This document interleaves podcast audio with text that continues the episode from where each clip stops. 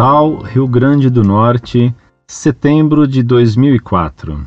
Gostaria de sua opinião sobre o texto que vou ler a seguir.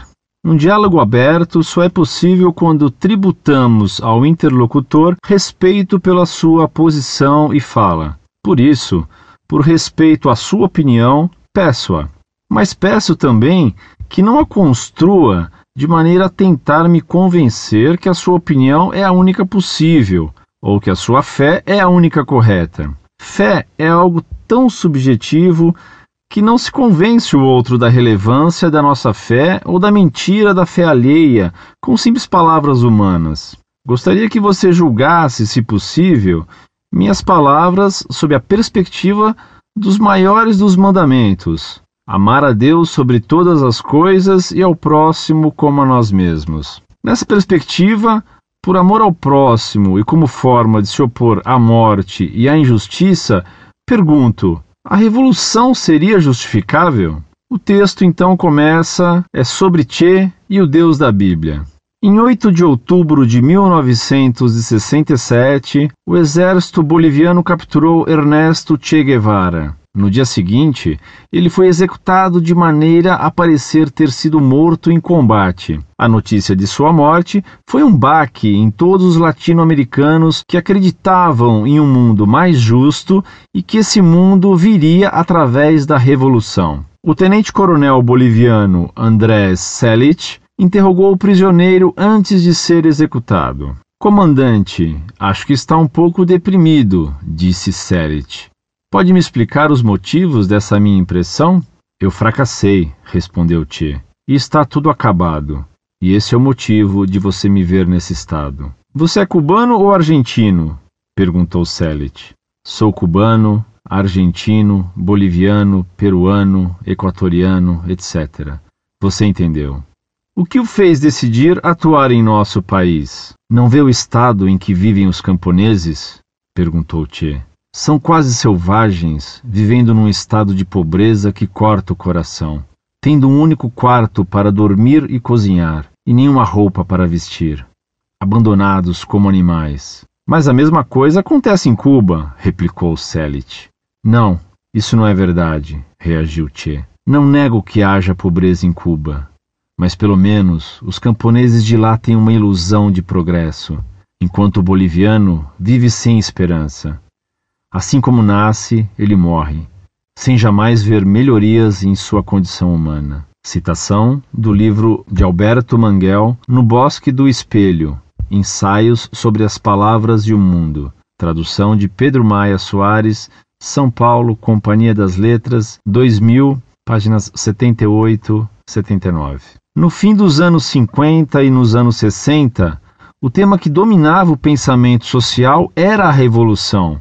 O maior problema dos cristãos nesses dias foi ter se filiado aos poderosos, de tal maneira que justiçavam e mesmo mantinham toda a opressão e expoliação dos mais pobres e miseráveis. Aliás, a melhor denominação para pobres e miseráveis é explorados, porque eles não estão nessa situação nem por opção própria e nem por escolha de Deus. Diários de Motocicleta mostra como a constatação in loco dessas coisas por Ernesto Guevara de Lacerna fez nascer dentro dele a indignação e o espírito revolucionário. E então ele fez uma clara opção pelos pobres da América Latina. E foi a luta da melhor maneira que pôde perceber, a fim de transformar as coisas. E fez revolução. Diferente de Fidel, que se tornou um ditador da mesma estirpe de Fulgêncio Batista, Che se fez revolucionário e partiu para cada confim onde havia injustiça para lutar por justiça. A igreja de então, como tantas vezes a igreja de agora, preferiu a comodidade dos palácios, comemorando o golpe de sessenta e quatro, por exemplo, no Brasil, assumindo os interesses norte-americanos em vez dos interesses de sua própria gente, entregando seus filhos à tortura e à morte nos anos seguintes. A submissão às autoridades não pode ser confundida com conivência ou acomodação. Grandes homens de Deus transformaram as coisas se opondo com firmeza a uma ordem social injusta. Lutero, Calvino, Knox, Martin Luther King, Bonhoeffer, Desmond Tutu, Nelson Mandela. Afinal, o canto Magnificat mostra-nos um Deus que faz a revolução e opta pelos explorados. Abre aspas, derrubou do seu trono os poderosos e exaltou os humildes, encheu de bens os famintos e despediu de mãos vazias os ricos. Fecha aspas. Evangelho de São Lucas, capítulo um, versículos cinquenta e dois e cinquenta e três. É bom lembrar também que cristãos, evangélicos ou católicos, fizeram a revolução, sem crises de consciência, em Cuba, em Nicarágua e em outros lugares, lutando pela verdade e pela justiça. Além disso, Che pode ser exemplo para nós, os cristãos, em sua disposição ao martírio, que é a capacidade de entregar a vida pela causa da justiça, por causa da sua não conformidade com a injustiça, em sua denúncia de todo mal, em seu compromisso com os pobres. Vejamos mais algumas citações da Sagrada Escritura. Abre aspas. Bem-aventurados vós, os pobres, porque vosso é o reino de Deus. Bem-aventurados vós, os que agora tendes fome, porque sereis fartos. Bem-aventurados vós, os que agora chorais, porque haveis de rir. Ai de vós, os ricos, porque tendes a vossa consolação. Ai de vós, os que estáis agora fartos, porque vireis a ter fome. Ai de vós, os que agora rides, porque havereis de lamentar e chorar.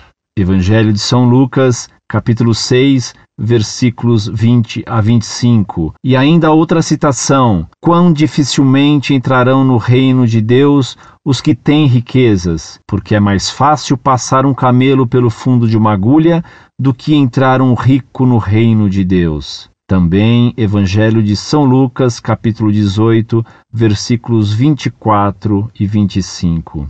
Os crentes geralmente defendem posições sem se aperceberem de seus entornos. Não notam que questões e que condicionamentos os cercam. Não percebem que tantas vezes pensam estar afirmando verdades bíblicas sem se darem conta que apenas reproduzem discursos ideológicos de manutenção do poder por seus donos. Não percebem o absurdo que é, em nome da defesa da submissão, defender a injustiça, a opressão, a morte e o mal, que se fortalecem quando assumimos a fala daqueles que exercem seus podres poderes, enquanto a nossa gente morre de fome, de raiva ou de sede. Defendem interesses que desconhecem, crendo na sua relevância bíblico-teológica, assumindo compromissos contrários ao seu próprio povo, defendendo, direta ou indiretamente,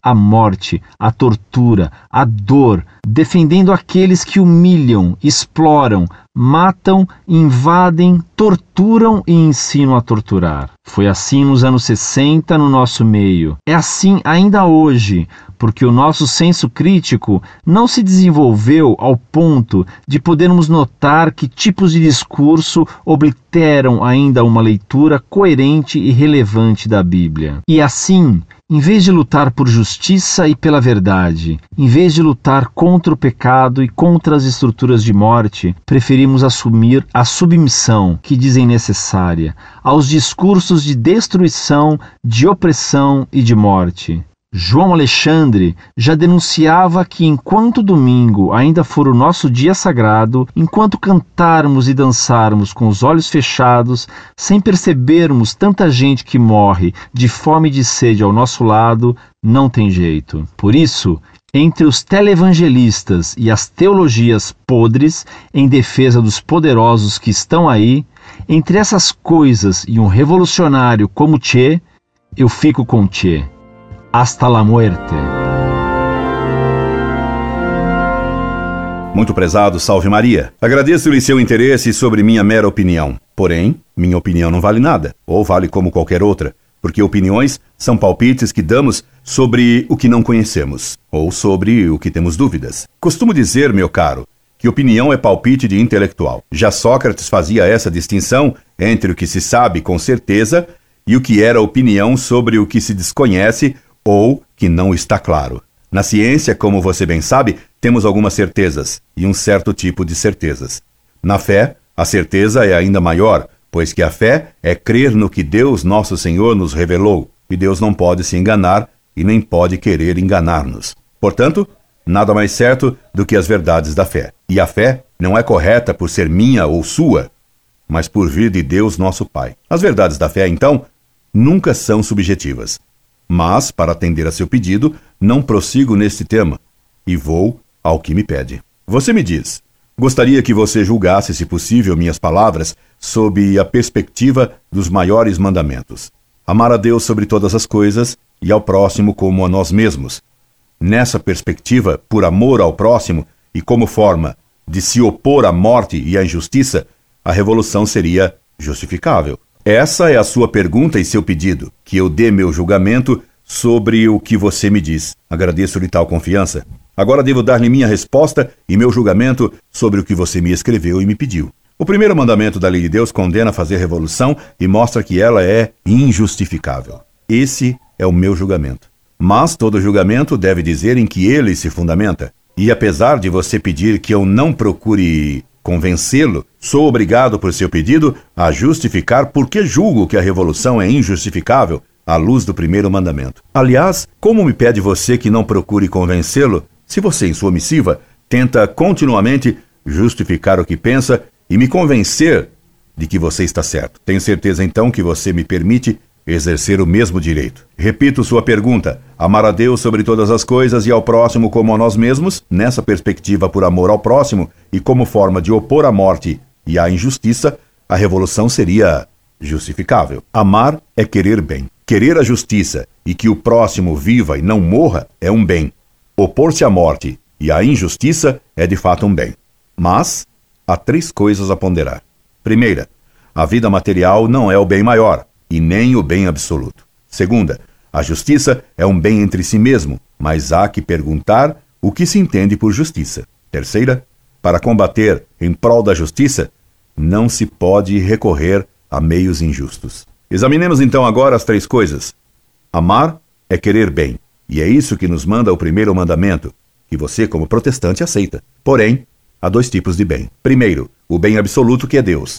Segundo, os bens relativos: vida, saúde, prazer, riquezas, saber, prestígio e etcétera. Bens relativos são todas as coisas que recebemos de Deus e que podemos usar de modo correto ou de modo incorreto ou injusto. Se os usamos para alcançar o bem absoluto, nós os usamos correta e justamente. Se usamos os bens relativos de modo errado, de modo a perdermos o bem absoluto, agimos mal. Você mesmo, citando o Evangelho, lembra que os maus ricos usam erradamente o bem da riqueza, de modo que perderão o bem absoluto, que é Deus, o reino dos céus. Porque se há maus ricos, pode existir então bons ricos, que são aqueles que usam justa e corretamente as riquezas. Você vai me seguindo, meu caro? Veja que estou apenas justificando o julgamento que você me pediu. Não estou forçando. Portanto, se a riqueza não é o bem absoluto, a pobreza não é também um mal em si mesma. Tanto assim que você mesmo cita que pode haver pobres bem-aventurados. Bem-aventurados vós os pobres, porque vosso é o reino de Deus. Lucas capítulo seis, versículo vinte. Mas então, se a pobreza material fosse a causa da bem-aventurança, então você faria mal em combater a pobreza. Combater a pobreza, como você diz que fez Che Guevara, seria a suprema injustiça e a suprema maldade. É claro que Cristo não defendeu que se deveria manter todo mundo pobre. Entretanto, a frase de Cristo que você cita de São Lucas é completada mais claramente em São Mateus, onde se lê: bem-aventurados os pobres de espírito, porque deles é o reino dos céus. Mateus capítulo cinco, versículo três. Nem todo pobre é bem-aventurado, nem todo rico é maldito. Bem-aventurado é só o pobre de espírito, isto é, aquele que usa corretamente o bem da riqueza. Maldito é o rico que põe seu fim absoluto na riqueza. Mas um favelado que julga que a riqueza é o maior bem, que ter riquezas é o único motivo da vida, que o mal é ser pobre, esse favelado é um rico de espírito. Ora, meu caro, vou citar-lhe três ou quatro ricos de espíritos que julgam que a riqueza é o grande bem e que ser pobre é um mal e uma injustiça. Primeiro que todos, Karl Marx. Esse foi um homem rico de espírito, amaldiçoado por Cristo, porque ele colocou a riqueza como bem absoluto e, por isso, ele se disse ateu. Segundo rico de espírito foi Che Guevara, porque ele, segundo Marx, lutou para acabar com a pobreza, julgando-a péssima, e por isso negando a Deus que disse: a pobreza é péssima no dizer do ímpio, Eclesiástico, capítulo treze, versículo trinta. E negando o que disse Cristo, conforme a sua própria citação: bem-aventurados vós os pobres, porque vosso é o reino dos céus. Lucas capítulo seis, versículo vinte. Ou, conforme Cristo disse em São Mateus: bem-aventurados os pobres de espírito, porque deles é o reino dos céus. Mateus capítulo cinco, versículo três. Terceiro rico de espírito, e ao que parece nem só de espírito, o teólogo da libertação, Genésio Boff, o ex-frei Boff, que diz coisas muito parecidas com a dos evangélicos marxistas. Há ainda um quarto rico de espírito que conheci hoje, o evangélico marxista, guevarista, embora não fidelista, você, meu caro. Sim, meu caro, você é um rico de espírito. O primeiro mandamento não nos manda, como você pensa que o Che pensava, que devemos desejar acabar com a pobreza de todos, pois Cristo Jesus nos disse: sempre terei pobres entre vós. João capítulo doze, versículo oito. Nem o primeiro mandamento manda querer que sempre se procure acabar com a pobreza de alguém. Depende. Se acabar com a pobreza de alguém vai permitir que ela mais facilmente perca sua alma, que ela perca o bem absoluto, então não se deve querer a riqueza para essa pessoa. Aliás, se fosse sempre justificável, essa palavra foi usada por você em sua pergunta, acabar com a pobreza, então seria lícito o roubo, que permite a um ladrão acabar com o seu mal, a pobreza, e ficar rico às custas da riqueza de outros. É, aliás, o que fazia Che Guevara e o que faz o pessoal do M S T. É o que pretende fazer a revolução, justificar o crime. E o primeiro mandamento condena o crime. Creio que você julga que estou tentando, em primeiro lugar, convencê-lo, quando viso, antes de tudo, justificar o julgamento que você me pediu. Terei culpa que minha justificação seja convincente? Visto que a vida e a riqueza não são senão bens relativos, que não é justo arvorar idolatricamente no lugar do bem absoluto, Deus, passo então agora à segunda ponderação que enumerei acima, o que é a justiça exigida pelo primeiro mandamento. Já os velhos romanos diziam que a justiça consiste em dar a cada um aquilo que é seu. São Tomás repete essa definição. E você aceita essa definição, pois que exige que se dê aos pobres a riqueza que, você o afirma como Marx, lhes foi tirada pelos exploradores. Ora, se a justiça manda dar a cada um aquilo que é seu, aquilo a que a pessoa tem direito como seu, a própria definição de justiça implica da afirmação do direito de propriedade. Por isso, foi o Deus de justiça que nos deu os mandamentos, que mandou no sétimo mandamento: não furtarás. E ainda, não cobiçarás a casa de teu próximo, nem coisa alguma que lhe pertença. Êxodo, capítulo vinte, versículo dezessete. Não creio que você, aceitando o primeiro mandamento, recuse os demais. A justiça de Deus nos manda amá-lo sobre todas as coisas, e para amá-lo devemos ser justos com o nosso próximo, não roubando a sua propriedade, nem cobiçando o que é dele. Che Guevara fez o oposto disso, logo pecou contra Deus e contra a justiça. E ele fez pior ao pretender que era em nome da justiça e por amor aos pobres que ele tirava o que era dos outros, com violência e morte.